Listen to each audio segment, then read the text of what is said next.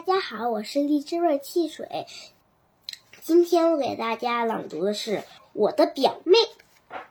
我的表妹今年三岁了，别看她小，可是个小人精呢。她特别爱接电话，总是跟姥姥抢手机。我妈一打电话，她总是第一个接电话的人，然后在电话里说：“喂，姑姑，家阳哥哥来不来呀？”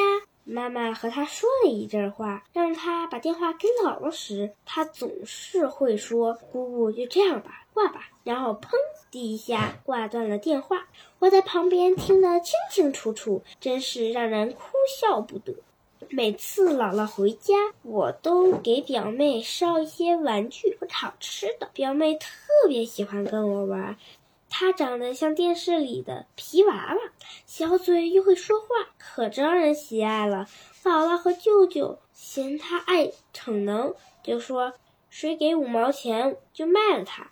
我想，如果真五毛钱就行了吧，我一定要买这个妹妹小人精表妹，我可喜欢了。名师揭谜第一号，开头简洁明快。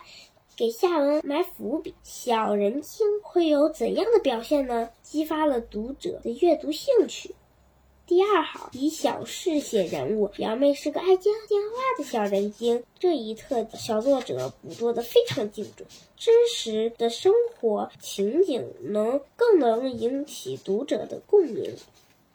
名师揭秘第三好，对比用的妙，姥姥。这边说五毛钱买了它，我这边想五毛钱买了它，这一买一卖间浸透着多少的爱呀！